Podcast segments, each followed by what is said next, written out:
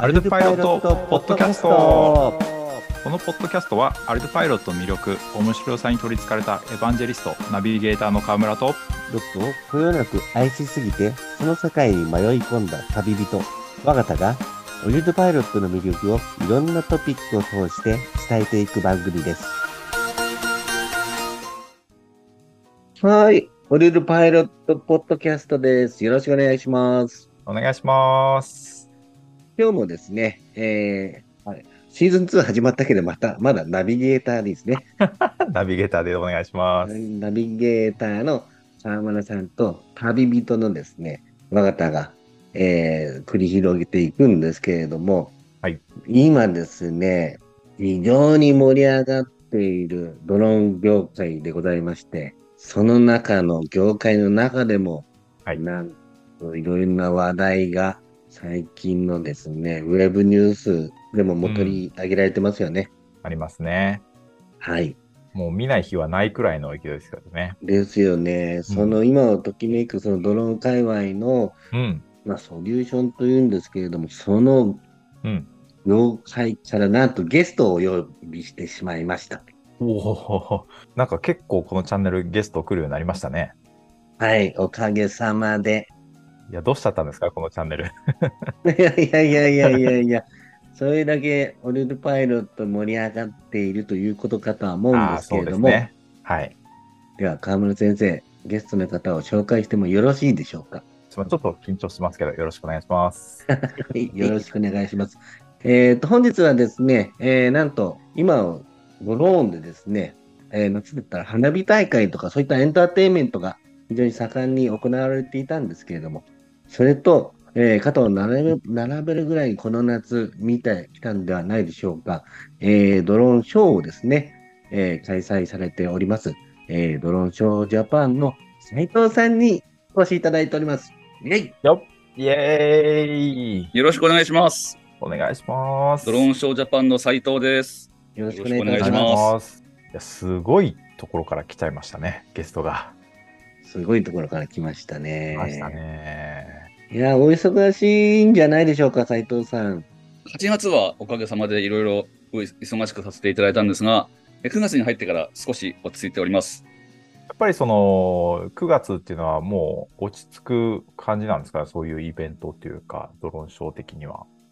そうですね。やっぱり8月が多くてですね、年末にかけて、あ年末に向かってまた忙しくなっていく予定になってるんで、ちょっとまあ、その狭間の時期といいますか、はい。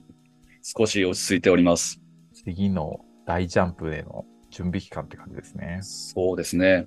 まあ、ちょっと遅い夏休みみたいな形で、いろいろなアイデアを、アイデアを練ったりとか、なんか体力を温存してる感じですかね。そんな感じです。あありがとうございます。それではですね、ちょっと、えっと、ご存知の方、たくさんいらっしゃるかとは思うんですけれども、えっと、まだ、ポッドキャスト聞いてですね、ね、ドローンショーみたいな人もいるかもしれませんので、ちょっとドローンショージャパンさんにですね、えー、ご紹介といいますか、どこの場所をメインにやっていて、今までどういったことをやってきたか、みたいなことをちょっとご紹介いただけると助かります。はい。えー、我々株式会社ドローンショージャパンという名前で、えー、やっている会社なんですけども、えっ、ー、と、設立が2020年になりまして、まあ、今年で3年目の、まあ、いわゆるスタートアップ企業になります。うん、まあ、名の通り、ドローンショーを、ドローン、まあ、世界的に言うとドローンライトショーっていう方がこう、一般的だったりするんですけども、まあ、名前の通りですね、ドローンを使ったライトショーを企画、運営、実施、えー、している企業になります。ありがとうございます。あれですか世界的にっていうことは結構海外ではやられたりしてるんですかね他の会社さんとかが。え、その通りですね。はい。海外からはもう、あ、ちなみに日本でその2020年に我々が、まあ、会社として立ち上げたのが、日本で初めてのドローンライトショーを取り扱う会社になっておりました。で、それよりも前に海外ではまあ、今の日本でやって、やられてるぐらいのこう認知度はあってですね。で、海外ではややられてることなんで、ぜひそれを日本でもう自分たちでやろうと考えて作ったのが始まりでしたね。はい。先駆けですね。はい、先駆けです。野村先生、またファーストペンギンいらっしゃいましたね。ファーストペンギンのファーストペンギンですね。すごいですよね。だこれ、あれですよね。これから逆に言うと、その、まあ、さっき、あの、ちょっと前に、あの、社名が変わったんですもんね。はい。それで、はい最初は株式会社ドローンショーと名乗っていたんですけども、はい。今年はドローンショージャパンに、えー今年改名をしまして、今後は海外展開を考えていこうと。ジャパンの、こう、背負って、これから世界ねに羽ばたいていく。だから、ファーストペンギンが、こう、一回、こう、飛んでいくみたいなイメージ ですね。はい。世界に羽ばたいていこうと。山橋さん、本当にどうしちゃったんでしょう、このチャンネル。すごいゲスト来ちゃいましたね。すごいゲストが来ちゃいましたね。いや、本当ありがとうございます。こちらこそお招きいただきありがとうございます。ありがとうございます。で、本社は、えっと、どちらになるんでしたっけ？はい、えー本社は石川県の金沢市に構えております。もともとあれですか？皆さん金沢にいらっしゃったはいかなんですか？えっと、まず、その会社を立ち上げた、まあ、今のは CEO なんですけども、えー彼が金沢市の出身。うん。で、えー彼は、まあ、ずっとスタートアップ企業を自分でやって、こう繰り返し会社を作って畳んでみたいなことをややってきた人間でして、で、えっ、と、金沢市で、金沢市をこう盛り上げていけるようなスタートアップ企業を、まあ、金沢市でやりたいという強い、熱い思いがあって、金沢市でこう会社を作りたいっていう思いからできた会社ですね。金沢はあれですか？もともとそういった高等専門学校とかがあるので、ドローンだとかプログラムだとかっていうのは強いんですよね。どうなんでしょうね。そこは。あの、金沢市にですね、あ、金沢市というか、石川県に、えっと、金沢工業大学という大学があるんですけども、うんそこは割と、あそこにはですね、あの、航空学、あの、飛行機とかの学部を持っている大学がひ一つありまして、そこは結構珍、日本でも珍しい学部だそうですね。そこで、あの、割とドローンを、うん、アカデミックに勉強して、で、ドローンのか会社とかにこう就職されるような学生が多くいるようです。うん。社長のね、えー方、山本さんいらっしゃるっていう方だと思うんですけど、はい。2020年に設立されまして、ドローンショージャパンさんって何名ぐらいいらっしゃったりするんですか？今は、社員の数で言うと15人うん。になるんですけども、えっ、と、まあ、今年、あと数人は増える予定でおります。結構早いですね。そのメンバーが増えていく。いや、早いと思いますよ。早いですうよね。ん。3年目ですもんね。3年目ですね。あの、私、旅人、迷い人に聞いたので、ドローンショーさんの会社、何をやってるとかくイメージできないんですけど、はい。なんか、社員構成みたいのってどんな感じなんですか？ああ、社員構成ですか。社員構成。そうですね。まあ、社長が一人いて、で、はい。えっ、と、まあ、大大きく分けると、まあ、技術チームと、うん。えーセールスチーム、営業のチームと、まあ、あとはまあ、ファイナンスのあの、財務とか経理とかはいはいやってる、まあ、うんまあ、まあ、三つ三つのまあ、大きな部門があって、は。い。で、まあ、技術チームは、えっ、と、それこそドローンの制御とか、ドローンの、うんまあ、動かし方だとか、で、わ我々あの、そうですね、あの、お話できてませんでしたけど、えっと、ドローン、ドローンショーに使っているドローンは自社で開発してるんですよ。で自社で開発して、自社で製造をして、えっと、それを自社のドローンショー、ドローンライトショーに使っているので、えっと、組み立てをする、えースタッフがいたりとか、まあ、実際使って故障した機体を修理する人間がいたりとはい。か、はい。はい。まあ、そういうのがえー技術チームに、はい、います。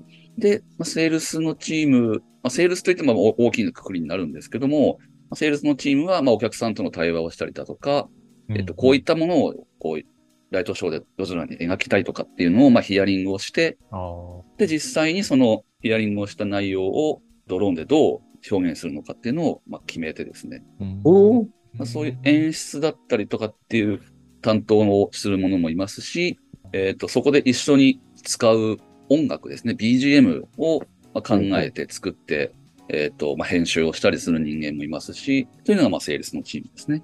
はい。じゃあ、この BGM でどう盛り上げようか。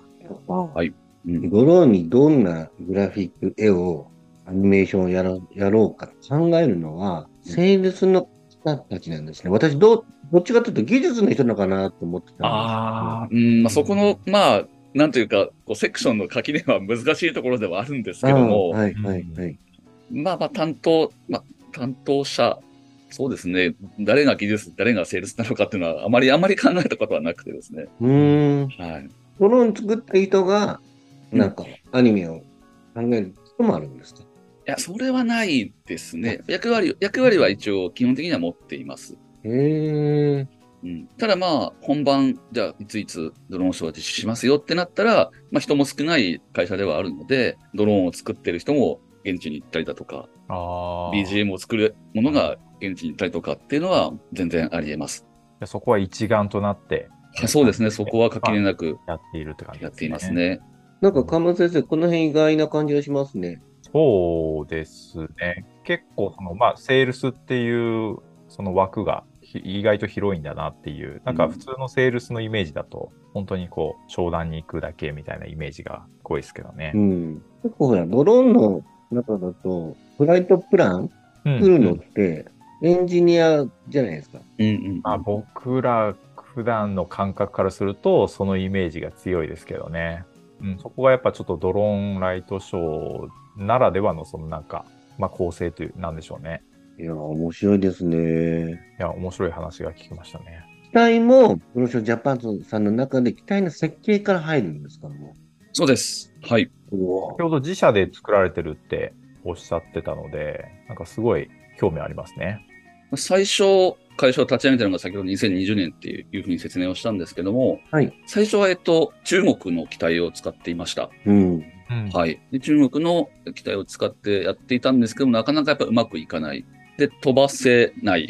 で、飛ばない理由もわからない。で、飛ばへ飛ばない理由をこう中国の方にこう質問を投げて、で、質問を返ってきたらまた飛ばして、うん。やっぱ飛ばないみたいなみたいなことを繰り返しまあやっへて、それは、その機体は、もともとその中国のメーカーは、ドローンライトショー用に売ってる機体っていうことです、その通りです。はい。はいそれで飛ばないっていう、やっぱりはい。トラブルがあったんですね。ありましたね。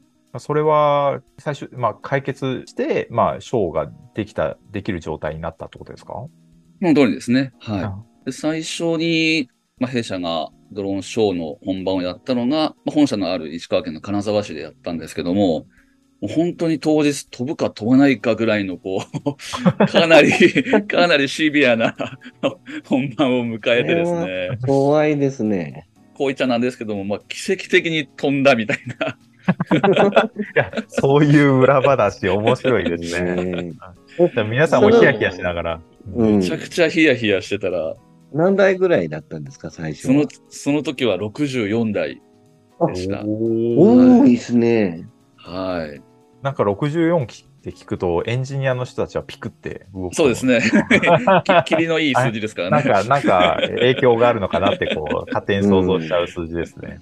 その当時持っていた機体の数だったりとかもあるんですけど。ちなみにその時は何をこう、描いたかっていうのはあったりします？そうですね。えっと、ろまあ、まあ、後からもこういう話出るかと思うんですけあど、まあ、64台で飛ばすとなると、なかなか描けるものって限られてくるんですね。はいはい。なので、その時は、なんというか、こう、模様とかですね、幾何学模様とーか。そういったものが多かったですね。なるほどですね。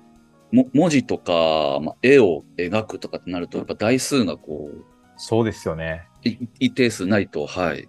液晶の解像度をどれだけ上げられるかっていうのは、そのあおっしゃる最初のおっしゃる通りですね。トレベうんルみたいなイメージですよね。そうです。おっしゃる通りですね。なるほどですね。まあ、ピラミッドは丸とかですかね。64台とかそうですねうん。いや、でもそこから始まったんですね。なんか、そそういう話聞くと、なんか、面白い、こう、なんか、あ、こ の、このこの短期間で、まあ、ちょっとまた後で話出ると思うんですけど、めちゃくちゃ台数伸ばして、うん。いろいろやられてますからね。いやー、で思いもま、すね。僕が今逆に面白かったのは、64台飛ばしましたって言って、おお、多いですねっておっしゃったのがすごく僕は 逆に面白かったですね。いや、エンジニア的に言うと、私と川村さんで飛ばして最高3台ですよ。そうそうなんですね。そう、僕らはそう、一般的なドローンを扱うあのものではないので、あ64台一斉に飛ばすっていうのは結構、なんというか、かし考えられない、常識今な、の外れてますよね。うんドローンショー規模で言うと多分少ないって感じるかもしれないですけれども、その最初のスタートって、まだそのドローンショーってそんなにメジャー、要は国内ではそんなにメジャーではないタイミングで、まあ64機っていうのは、いや、多いなって思いますね。はい、おっしゃる通りだと思いまちょす。っとエンジニアバイアスが入っちゃってるんで、普通のその感想じゃないと思うんですけど。はい。ただし、まあ、それ、その、その時代も、えっ、と、まあ、一番ドローンショー盛んに行われている中国だったりとかっていうのは、もう3000台とか4000台とかの規模のドローンショーも当時でやってましたからね。うわぁうん。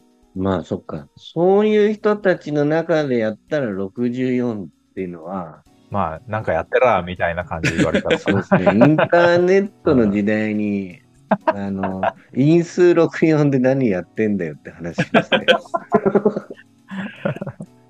でも今は、えー、何台なんですか？今、我々がじ実施した中で最も台数が多いのは1000台ですね。もう、もう、もう桁が。桁が。それこそ exponential に増えてますよね。そうですね。やっぱりその64代の時代と、今1000代の時代では、なんかこう、プログラムだとか、なんか構成っていうのは変わってきたんですかね？まあ基本的な部分は変わってはいませんね。さっき言ってた液晶で言うと、めちゃくちゃ目が細かくなって、描ける、まあ、最初幾何学模様から始まってたのが、多分今もっといろんな某キャラクターだったりとか、なんかいろんなものを描けてますよね。そうですね。はい。複雑な絵だったり、まあ、それこそ文字だったりっていうのは描けるようにはなりましたね。あれですか？やっぱ、時間、演出というかエンターテインメント、時間も伸びてはきてるんですか？自分はそんなにもドラスティックに伸びてる感じはないですね。まあ ?3 分なら3分。